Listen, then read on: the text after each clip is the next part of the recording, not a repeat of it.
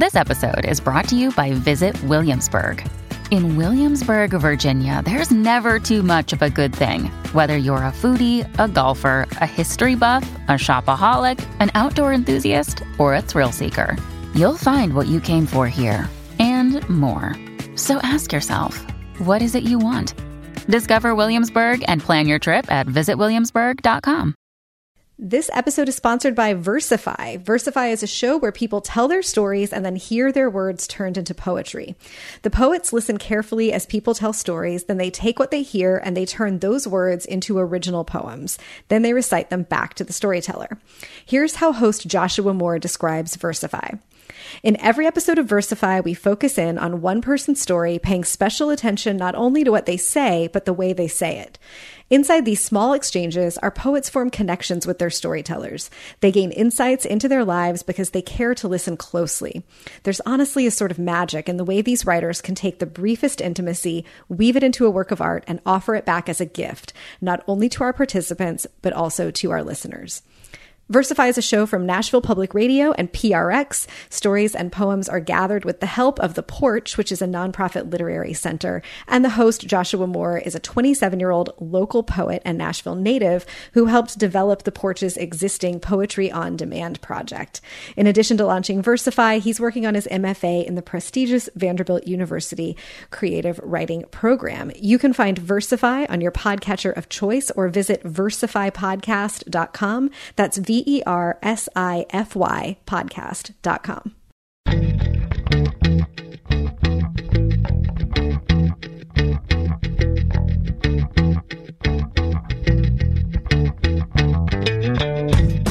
You're listening to All the Books, a weekly show of recommendations and enthusiasm regarding the week's new book releases. This is episode 218, and today we are talking about books being released on July 23rd, 2019, and more.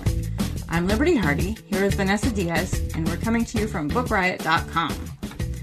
Hello. Hello. How's it going? It's good. It is hot, I was going to say, but not as hot as it is where you are.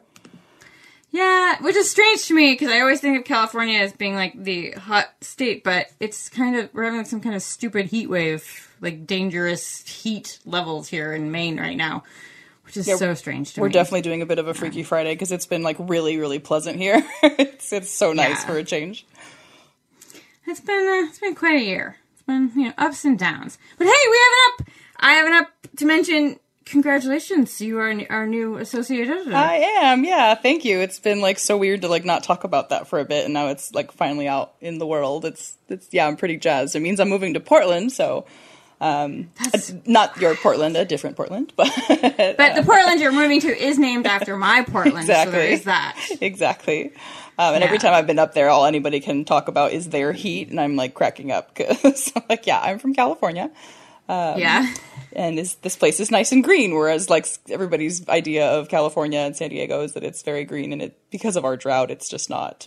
But um, yeah, but yeah, I'm super excited to have come on board. This was my first week, so it's very, very new. But yeah, I'm, I'm pretty jazzed to to be part of it full time now. Excellent. Yay. So I'm going to start talking about books. Actually, before I talk about books, I'm going to talk about our first sponsor. How about that? Let's do that. Uh, Third Love is back. With more than 70 sizes, including their signature half cup sizes, Third Love designs bras with breast size and shape in mind for a perfect fit and premium feel. Just answer a few simple questions via Third Love's Fit Finder quiz to find your perfect fit in 60 seconds. Then, thanks to Third Love's 100% fit guarantee, you can wear, wash, and put your bra to the test for 60 days. And if you don't love it, you can return it and Third Love will wash it and donate it to a woman in need. This is hands down the most comfortable bra you'll own, with straps that won't slip, tagless labels, and lightweight, super thin memory foam cups.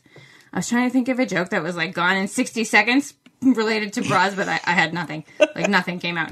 But if you've been listening to the show, you know that we have received these before. Some of us here, um, I have them. I love my third love bra. Like I mentioned earlier, it's like a million degrees right here, right, right here. It's a million degrees here in Maine right now, and the humidity is awful. And it's like one of those times where like you just don't want to wear a bra, but it's not that bad. Like I don't mind because I love my third love bra. I mean, obviously, I, if I could, I would just never wear a bra. Like I just, I just wouldn't. But then the people down in Massachusetts would be like, "Do you mind?" So I always have to wear a bra. So I am really happy that at least it's comfortable and it feels like it's breathing, not on its own. Like you can't feel it breathing. It's nothing that creepy, but it just, it's so hot and it's not that, it's not it's like sticky and awful like you usually get when you wear a bra in the heat. Um, of course, I am inside. You don't catch me running around outside, but still, still kind of hot in here. So I love my Third Love bras. And Third Love knows that there's a perfect bra for everyone. So right now they are offering all the books listeners 15% off your first order. Go to thirdlove.com slash books to find your perfect fitting bra and get 15% off your purchase. That's thirdlove.com slash books for 15% off today. We thank them for sponsoring. All right. My first pick is The Unlikely Escape of Uriah Heep by H.G. Parry. Now, first of all, I have to admit, I was familiar with the name Uriah Heep. I knew it was a band. I wasn't entirely certain where else I knew it from. Turns out, if you have read uh, David Copperfield, Uriah Heep is a character from that book. So I learned that by reading this book. But this book is so much fun! So much fun! Let me tell you about how much fun it is. It's about a guy, his name is Charlie Sutherland, and he has the ability to read things out of books. Like, we read books and we're like, yeah, these characters really came to life for me. Well, they literally come to life for him. And he's been doing it since he was a little kid. He's a super genius, this Charlie. Like since he was like four, he was reading War and Peace and you know all the all the classics. He's a genius, and also since he was like four or five, he can read things out of books. Like he really gets into it. He concentrates on something in a book, and all of a sudden there it is. There's that character. There's that paperweight from 1984. There's that thing he's thinking about right there in the room with him. And he also brings like a little personal touch to it, like it's, it's his interpretation of these things. Uh, so there's Charlie, and then Charlie has an older brother named Rob, who has kind of been protective of Charlie, but you know at the beginning that like something happened when they were teens, and Rob's kind of irritated because you know, like you think like, wow, Charlie's magic and he can do this, and Rob's kind of like, my weird little brother. And so Charlie had moved away for a while, and Rob was happy, and he became a lawyer, and he got married, and he's having this like normal life. And then Charlie moved back to town, and he was like, oh, here we go, and it starts right away. And Charlie's been calling him and this and that. So at the beginning of the book, Rob gets this phone call from Charlie, and he's like, I accidentally thought up Uriah Heep. I, I thought him out of the book, and, and I don't know where he went, and I need someone to come over and help me find him. And Rob's like, oh, and like nobody knows that Charlie has this magical ability. And one of the great things about the book is that it doesn't like think too much about the magic behind it or why he can do this. It's just kind of like, well, it's accepted, and you know, Rob accepts it, but like they don't tell anyone. Like Rob's wife doesn't know. Nobody else knows that Charlie can do this. So he goes over to the school where Charlie works, and they're like looking for Uriah Heep. And you know, long story short, there's a confrontation, and Uriah Heep ends up telling him like, "There's a new world coming," and they're like, "What does that mean?" But they they don't know. Um, and they also realize like Charlie thinks his character is like stronger than any that he's ever thought up before, and also like very different. He has like a different ability that that Charlie was not aware of. Uh, so they're kind of worried. And then another character that they run into. Well, first someone sends a char- uh, a creature from a book. I'm not going to tell you what creature, but this creature shows up at Charlie's house, and they're like, "Okay, bad things are happening," because Charlie's like, "I did not think up this creature." And then another character from a book comes and says, like, "There's this danger." And you need to go to the street, and, and he tells them where the street is, and they're like, "There's no street there." But it turns out, hey, there is a street because they find it. It's in a wall. Reality is shifting, and behind this wall is a bunch of characters from books like living in this town that and Charlie did not think them up and he's like how did they get here who talked them out of this book or who thought them up out of this book and you know who is behind this because if not Charlie like then they have to imagine that there's someone else who has his abilities and the world is shifting like literally and figuratively and they have to figure out who is behind it and how to stop it it's super fun like obviously if you're just at the very beginning when I started talking about it, I'm sure you, you thought of the Eyre Affair by Jasper Fforde. Um, it's a little it's a little less um, zany than that. It's not you know like there's no time travel or anything. Um, but it's like fun like that. I mean, you're going to see so many characters that you're familiar with from books, and it's basically what this book is is a really long, fun analogy for reading because it's like we're literally bringing things to life for us. So it's just really fun. It's The Unlikely Escape of Uriah Heep, and it's by H.G. Parry. Man, I've been wanting to read that since I heard of it. it sounds It's so fun. Oh, and it's exactly Fair vibes. Like that's all, immediately what I got from it, but obviously a little a little different, a little more um yeah, the, the metaphor for reading. Oh, it sounds so good. I need to do that now. Mine uh, first pick is called Gods of Jade and Shadow by Silvia Moreno Garcia.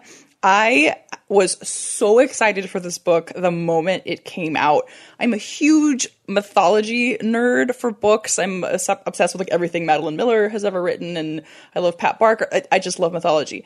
But I've long lamented that most of the stuff that I read seems to be very much like Greek and Roman centric and that I haven't read anywhere near as much stuff that is, you know, like Latin inspired in any way. And this one is. So it's it's amazing. So it is based in Mexican mythology. Our main character is named Casiopea, which is, you know, essentially like a Spanish version of Cassiopeia, the name of the Greek goddess and the constellation. She lives in a small town in Mexico outside of like Merida, and she's she, she just really is she's unhappy. She's living a life that's very very like stunted. Her father passed away and when he did her and her mother were kind of left to ruins and had to return like beg to return to her grandfather's house. They took them in but essentially have them in like a life of servitude. So the the grandfather is really tyrannical. His son is just as bad.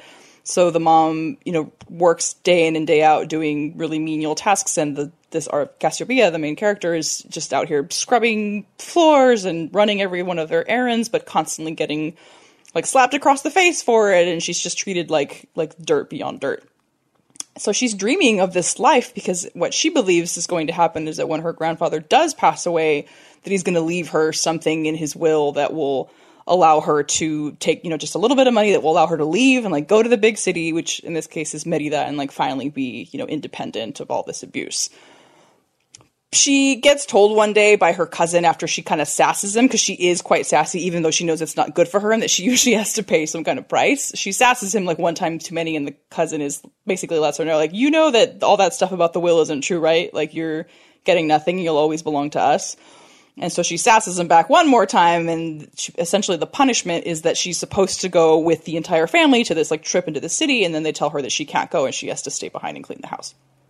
So she's you know bummed about that but when she goes into her grandfather's room to, you know, clean it like she's supposed to, she realizes that this key that her grandfather always has around his neck has been left on like his bedside table. And she gets curious, so she goes poking around. She realizes that there's a trunk in front of her grandfather's bed that she has, you know, dusted a million times, but she's never actually been able to open. She makes this connection. She pops it open with that key, and out pops the Mayan god of death.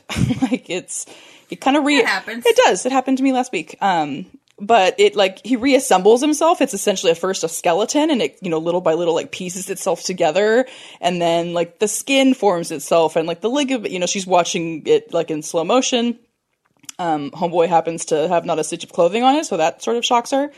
But she you know, says like, "Hey, who are you?" And he explains that he is a the Mayan god of death, uh, b that he has been in this box for a very long time, and the person who put him there, or persons, were her grandfather, who essentially helped capture him at the bidding of his twin brother, like the other um, god of I think death.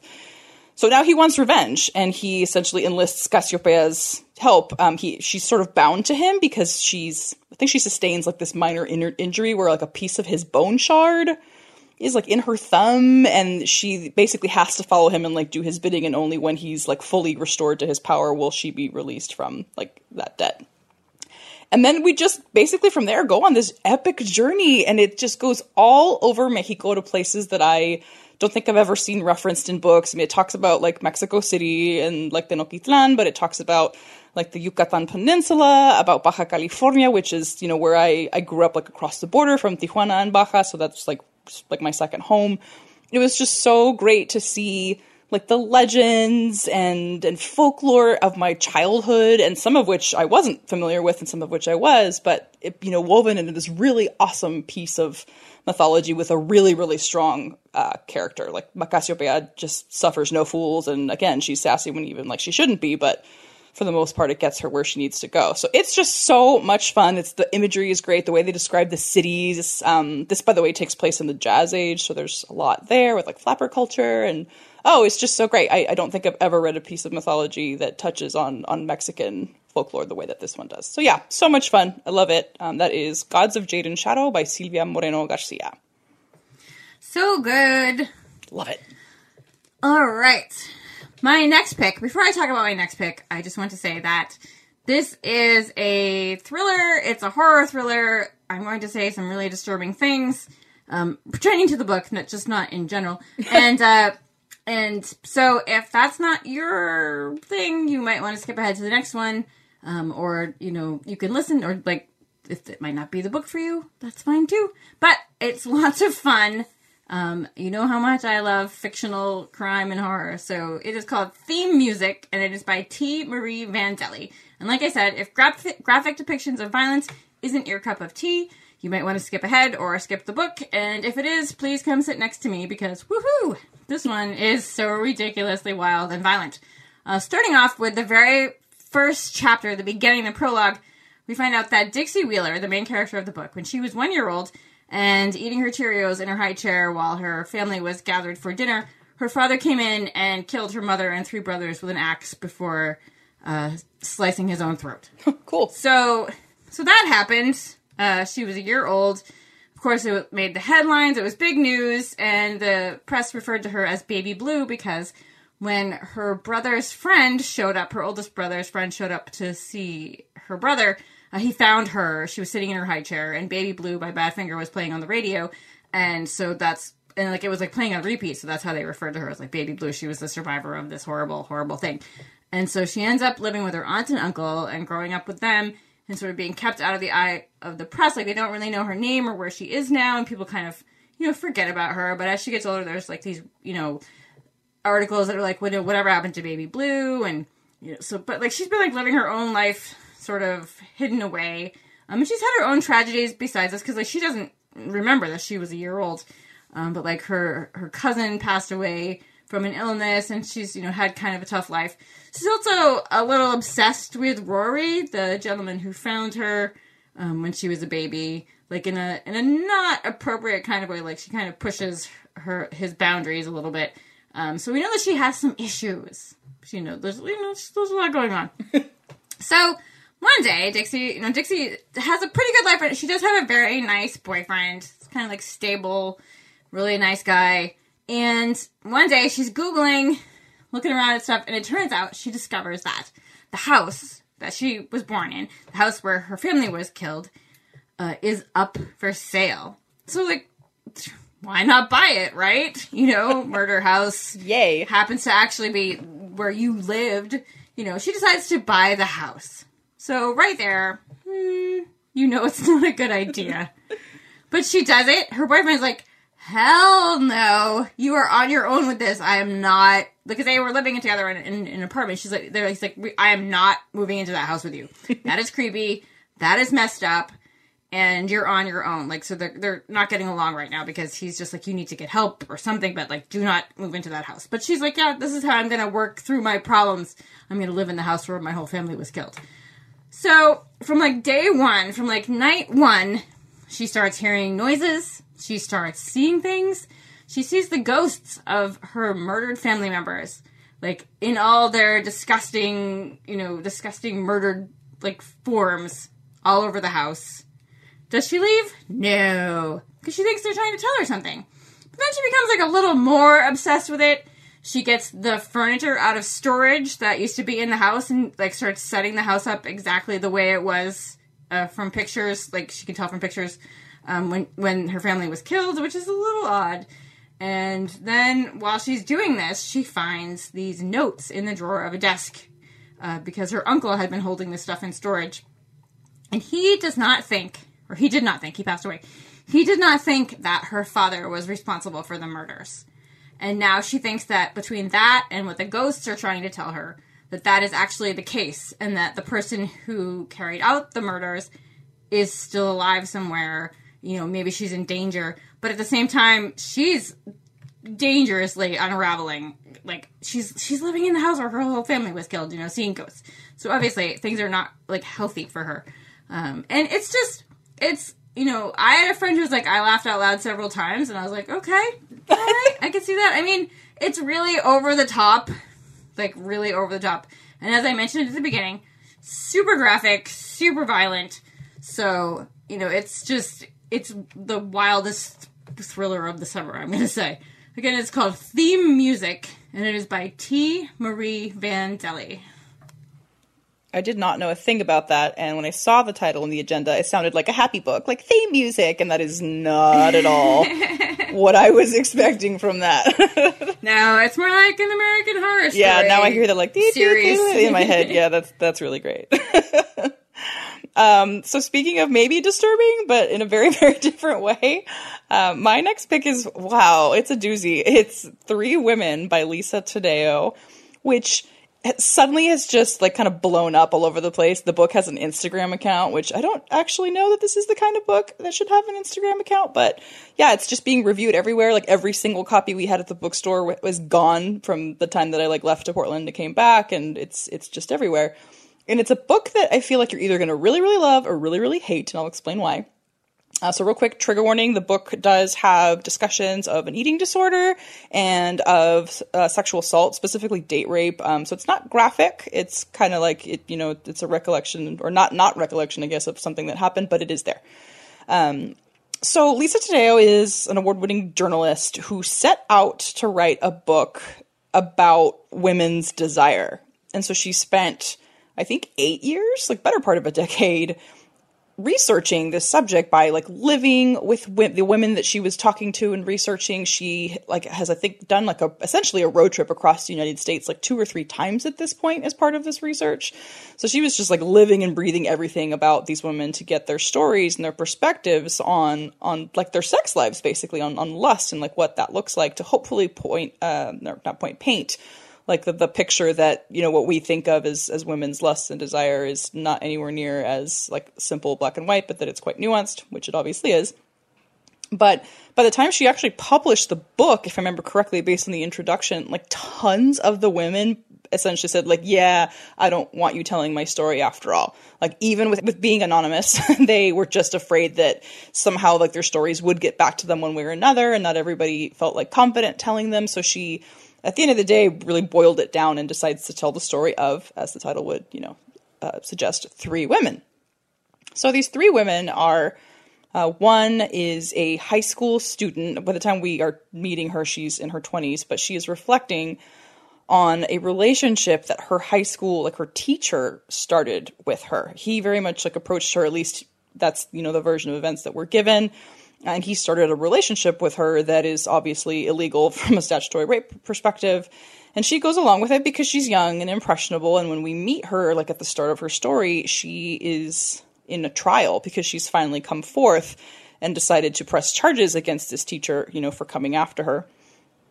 And then the second woman that you meet is a woman who is in essentially a loveless marriage. Like she married who she thought was the love of her life and however many years into it he just like refuses to touch her. She expresses all the time that she is like a very like sexual being and she wants to be kissed. Like she talks all the time about like all i want is someone to like french kiss me. And obviously it's like for her husband to like touch her and they go to therapy and everything and the therapist who is a woman and she comes to resent basically says like well if he doesn't like doing those things he doesn't have to. So you know deal with it basically and that's exactly what happens. He's just like, well, the therapist said I don't have to touch you, so like that's life. And she's crushed by, you know, this this piece of news and starts up an affair with like her high school boyfriend, even though he's married and they like meet up in hotel rooms and stuff. And so she's the perspective we're getting is that she's in this like women's group, like talking about the fact that she's having an affair. And then the last woman we meet is a very successful, like New York restaurateur who she met her husband, I think, also when they were both. I can't remember if it's culinary school or just school in general, but they're both like huge foodie people and they open up a restaurant. She's front of the house, he's like a chef. And they're very happily married. But what no one knows is that they uh, enjoy essentially sexy times where her husband gets to watch her with someone that's not her husband. It's their thing and it's like what they do. So the book essentially tells each of these women's stories in like pieces. Like you get, you know, story one, story two, story three in like bits, and then it kind of starts again, and you get, you know, more and more of the stories reveal themselves as you go on. And I, it is definitely a very like no holds barred. If you like are someone who blushes at seeing, you know, sexy details on the page, like beware. Especially, I think that second and third women, um, you you get like the blow. By, oh God, that was a terrible use of not blow by blow, um, just the details of like what their you know sexy life ensu- entails. And it is for all three of them, sometimes really cringy, like seeing how the, the high schooler is just so like impressed by and in love with this high school teacher who you know drops her like a hot potato and his wife finds out and then to watch her come to that slow realization after talking to her friends that like hey that wasn't love or romance like that was illegal and you know that opens up a huge discussion because everyone of course turns against her. Like why do we or don't we believe women when they come forth with these stories? So it's obviously very timely. And then the other two stories are in so many ways kind of unsavory. Like you don't always like the women when they talk about their reasons for wanting or not wanting certain things. And not because they're not allowed to like feel sexual feelings they are. But the way they go about it um, is like sometimes yeah unsavory for lack of a better term which the point of the book i think is that that's supposed to be okay. The one thing i will say about the book is that it has been painted again as being this like sweeping extensive piece of work that covers like all women or like all the entire spectrum of women's like lust and desire. I don't know that i agree with that um, these are kind of these very specific snapshots, and they're very, very interesting, if, if sometimes cringy. I don't know that I would call it like as comprehensive, and maybe it would have been if the rest of her subjects had, you know, stick stuck around. But it is definitely a book that I think will lead to like really, really explosive book club talk. Like you're either gonna, again, I love it or hate it for so many reasons, but there's just it's rife with like women's issues that I think would be really fun to like discuss and duke out. So yeah, it's it's a doozy, but I think it's still worth reading. And that's Three Women by Lisa Taddeo. All right. And now for something completely different. 100%. Let me tell you about our sponsor. So, this episode is sponsored by Doubleday and The Nickel Boys by Colson Whitehead. In this bravura follow up to the Pulitzer Prize and National Book Award winning number one New York Times bestseller, The Underground Railroad, Colson Whitehead brilliantly dramatizes another strand of American history through the story of two boys sentenced to a hellish reform school in Jim Crow era Florida. Based on the real story of a reform school in Florida that operated for 111 years and warped the lives of thousands of children, The Nickel Boys is a devastating driven narrative that showcases a great American novelist writing at the height of his powers. And that is The Nickel Boys by Colson Whitehead. Thanks for sponsoring the show so good. It's so good. I wanted to ask you, and then you did it for all the books last week, so I got your review there. it was everything. All the questions I had were answered. uh, I just love him. He's the best. Yes. So my next pick is light and lovely. let's, pick the mood up. it's The Marriage Clock by Zara Raheem, and it is a lovely romantic comedy slash feminist fiction takes place in California. It's about a young woman named Layla. She's 26. She lives in LA. Uh, her parents immigrated here from India when she was before she was born. Um, and basically, her parents have two things in mind for her. They're like, you know, as our daughter, you have two things that you have to do. You have to get married and you have to have children. Like, those are the absolute things that you have to do for us. Um, her parents uh, met, they were uh, an arranged marriage, you know, and they're they want her to get married and they want to fix up uh, Layla with somebody you know that she doesn't know, and she's not really like into this. She's like, I don't know that I want an arranged marriage. Um, they're not like super strict with her. They let her go off to college, and while she was in college, she started dating, um, which was a whole new experience for her. She feels like she was behind everyone else because she wasn't allowed to date until she moved out, and you know she's and her friends think that she's like really picky. Her friend asks her, you know, what is it that you're looking for in a relationship because you you date for maybe two weeks. I think two weeks is your longest relationship. And so she starts listing off all the things that she's looking for in in the perfect man, and it gets to like number forty six, and her friend is like, "Yeah, okay, um, you're you might just be too picky." But she doesn't think so. She watched lots of Bollywood movies when she was young, and she thinks that you know love at first sight and like a sweeping romance is is absolutely possible, and it's going to happen to her. So she's been waiting, but like her parents' thirtieth anniversary is coming up and they're having a big party and they're they're getting very stressed out. They they think that now that because she's 26 and she hasn't been married that they failed somehow. And so her mother tells her, "We're going to arrange a marriage for you," and she's like, mm, "No, I don't think so." Um, but they talk her into allowing them to set her up like on a couple of dates, and they do not go well. Um, she, you know, she's like, "This guy is this is what's wrong with him, and this is what's wrong with him," and she's she just she's not enjoying it. So after several of these disasters, she says to her mother, "Okay, how about this? Give me three months." Give me three months to meet the man of my dreams. And if I don't, I will marry whoever you want me to marry. Like, I will do it. So her parents were like, okay, deal, you got a deal. Uh, but she, so she starts like, she's like, how am I going to meet the person of my dreams in three months? And she starts like internet dating. Her friends recommend that she tries that. But again, more dating disasters, you know. One guy turns out to be like a super stoner. All he does is smoke pot and it's not her thing. And another guy uh, turns out to be like 30 years older than the photo he's using for his dating, and it's just it's not working out for her. So the question is like, will she be able to find, you know, her Prince Charming in three months? Um, and it's just it's it's really fun. I really enjoyed it. You know, like we know that she's being too picky. Like we know that you know she's being unreasonable about a few things. Um, but it's it's fun and it, it's you know it's also important. It's like a look at traditions, you know, versus contemporary life. You know, this these things were very important to her parents. Obviously, they had an arranged marriage, you know, and they've been together for thirty years. But like, you know, this is not what she wants for herself now, and so like that conflict is there. Uh, I just really enjoyed it. This is this is Zara Raheem's first novel, and I look forward to what she does next. It's The Marriage Clock. Well, I'm going to go ahead and keep it light too, um, so we have somewhat of a theme going on here.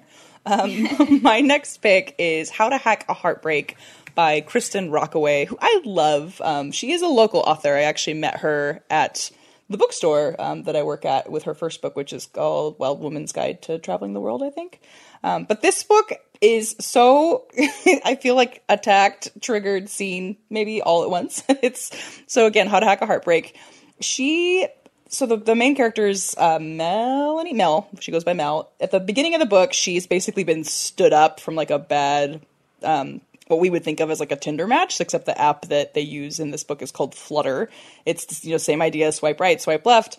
And so the guy like flat out stands her up, and she's just like had it because she's been on this like terrible streak of like all the dating app woes that many of us have been familiar with, like unsolicited, uh, you know, eggplant emoji pics and just people that stand her up or they have like really terrible conversation or ask really inappropriate questions like five seconds in. So she's just like over it. She is, she works in like tech support for this company called Hatch that essentially provides like some funding and kind of like a temporary co-work space for app developers. So she knows all about apps and, and Kristin actually has a, a background in, uh, I think like software engineering. So she's very well informed on like this aspect. But, you know, her work life is tough because she's, you know, very confident and good at her job, but these app developers just treat her like they're total dude bro, like stereotypes. And so after having again this like one too many bad dates and like talking stuff over with her girlfriends and having like a fun night out, she kind of says out loud, like, you know, what if, what if there were an app that is essentially like Yelp for dudes?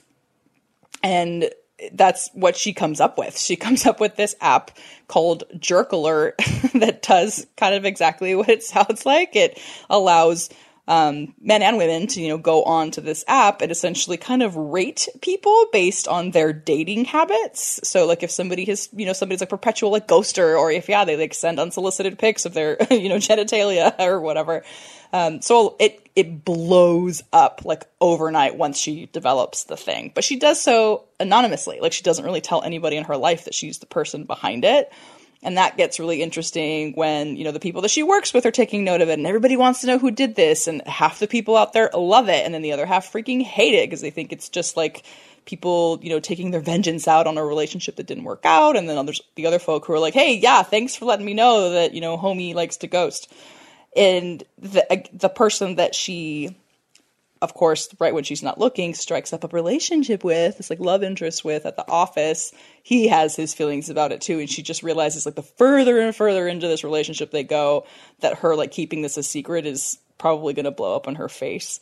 Um, it's really funny. It is very like for anybody that's dated in this age and been on a dating app. Again, you're going to feel like a combination of like all of those things because you've been there and you've done that. Everything from the way that the texts are written out in like the shorthand and that awkward like first date types of conversations or first message conversations. It's just very much a book about what it's like to date right now and to have to do so via like the dating app revolution. Um, but it's also like a really sweet story. It's funny.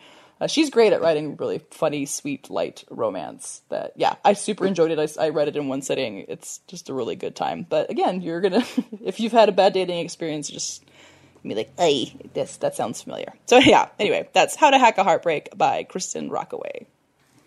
All right.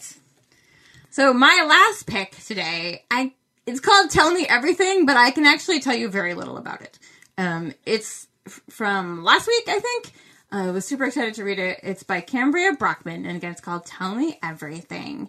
And of course, I, I talked to my attention originally because it was compared to The Secret History, and while I have never read a book that I think is comparable to The Secret History, I will read every single one that people put that you know comparison on.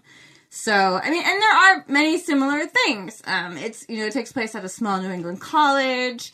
Uh, the book opens with a bunch of people on a tall precipice. It's about a group of friends, and at the beginning of this book, you learn that one of them will be dead by the morning. Whereas, like in the Secret History, you know, the first sentence is the snow in the mountains was melting and Bunny had been dead for several weeks before we came to understand the gravity of our situation. Yes, I have read that book 27 times. Um, and so, like, in this one, we don't know who the person is that is not going to make it out of the situation. So the main character of this book is Malin. I think that's how you pronounce it. It's M A L I N, and one of the characters in the book, I was calling her Malin in my head, but then somebody's like, Malin, over here, or something, and I was like, oh, okay.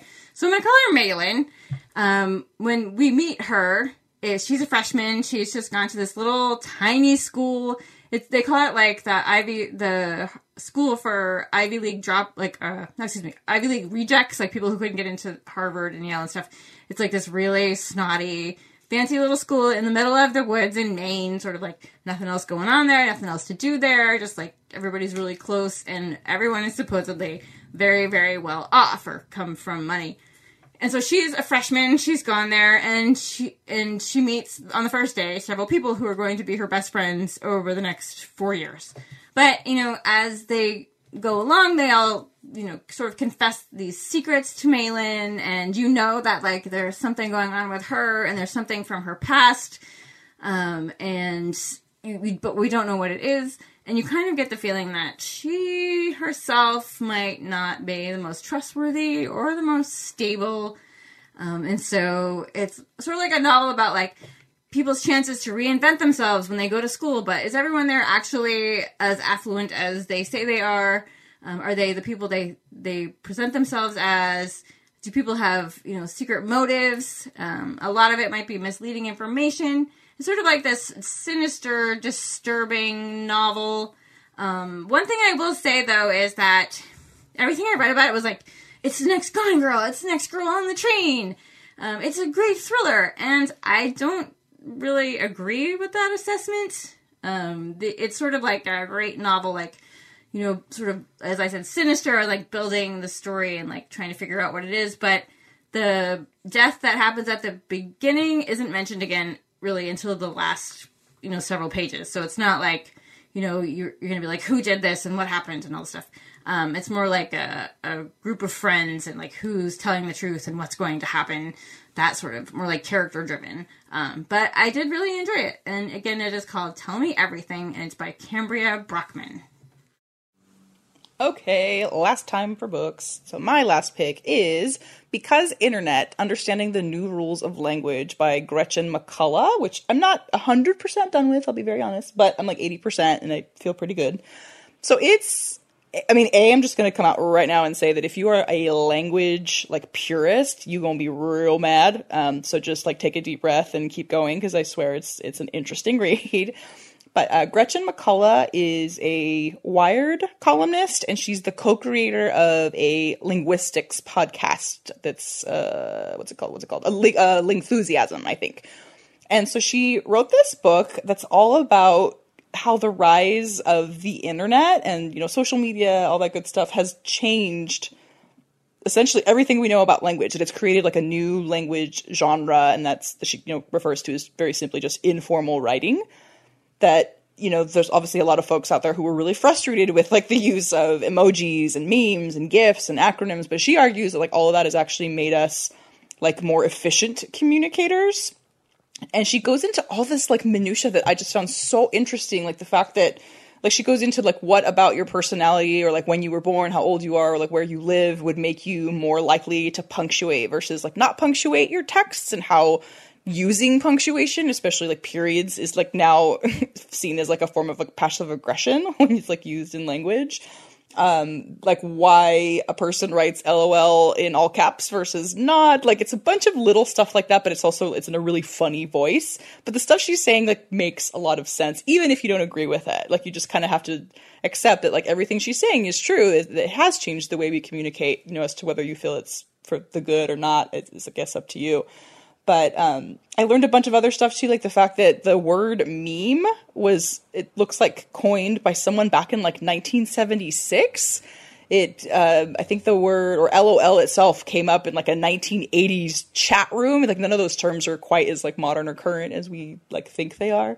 Uh, it's just a really fun book that you know takes something that is so ubiquitous at this point and that we all kind of just maybe do um, or don't, but that you at least witness in such a large scale and like really dives into it. Like what does it mean? Why do we do it? Is it good or bad? What does it do to communication? It's just and it's like again full of really like funny funny um, but very informative you know pieces of, of, of, details i guess about language. And and again some of it may like really tick you off if you're the kind of person who sits and like writes your texts out like with complete sentences and zero shorthand and perfect punctuation but it'll still like make you take a look at like why it is that people do it. Um, and that it's not just a teen thing so yeah, it's really interesting. So I really loved it, and that is because internet understanding the new rules of language by Gretchen McCulloch. All right. So those are our new books. What are you going to read next? I am thinking that I will finally finish the last book in the Alan Bradley Flavia De Luce series because they're my fave, and I'm so sad that they're over. So yeah, I think I'm finally going to make time to do that this weekend. I love her. All right. I am going to read Interior Chinatown by Charles Yu. I'm very excited. Um, he wrote How to Live Safely in a Science Fictional Universe, and he's been writing for Westworld most recently. Oh, yeah. Um, which has been going really well for him. So I was, you know, sad, wondering if we were ever going to get another book for him from him. Kind of like David Benioff. He does Game of Thrones now, and his novels, you know, have stopped, and oh, he was just so wonderful. City of Thieves. Um, but new book. I actually don't even know anything about it. I'm just excited that it's him. so that's all I need to know, really. So that is it for us today. We made it. We made it. Smacked ourselves in the face a few times. yeah. I mean, we we had like struggles getting to this point to begin with. so yeah, it's just that kind of year. But we got to talk about books, and that is what is exciting. So totally. Um, thank you to our sponsors. Uh, you can check out the Versified podcast from Nashville Public Radio. You can go to thirdlove.com slash books to get 15% off your first purchase. And thank you to Doubleday and the Nickel Boys by Colson Whitehead for sponsoring. You can drop us a line at all the books at bookriot.com. You can find us online. We both hang out on Instagram. You can find Vanessa at Buenos Diaz SD. That's B U E N O S D I A Z S D. And I am at Franzen Comes Alive. And if you want to give us a treat, you can go to Apple Podcasts and leave a rating or review. It helps other book lovers to find us. And as much as we would love to tell you about more books today, I am melting in my office. So you can read about more titles out now in the show notes at bookriot.com slash all the books, as well as find a link to our weekly new books newsletter. And in the meantime, happy, happy reading. reading. Woohoo! We made it. I'm sorry about all that drama.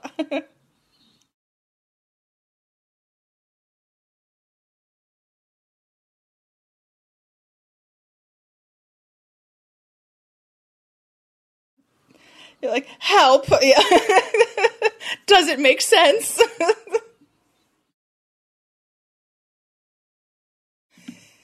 I wish you could have seen me. I legit like was holding the mic in midair and just like went completely catatonically still. It's like I don't want to like affect her, and then it happened again. So that was weird.